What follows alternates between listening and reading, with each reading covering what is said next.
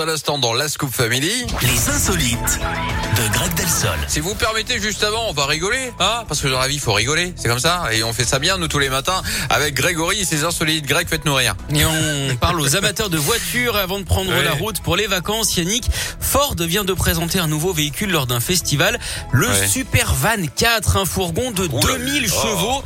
Il faut quand même une grande écurie, hein, et le mieux, c'est qu'il est électrique à cent pour cent, figurez-vous. Bon, il faut dire que l'engin possède quatre moteurs, hein, un par roue, le pneu, un paillet de Charan. Forcément, avec oh, tout ça, on va de, ça me fait plaisir, on va de zéro à cent kilomètres heure en à peine deux secondes. Bon, mais par non. contre, on parlait des vacances, il faut pas compter aller très loin avec, hein, l'autonomie n'est que de trente-cinq kilomètres. D'ailleurs, Yannick, vous connaissez le point commun entre un ouvrier chez un constructeur automobile et un humoriste? Non, je ne sais pas. Et bah, faire des vannes, c'est leur métier.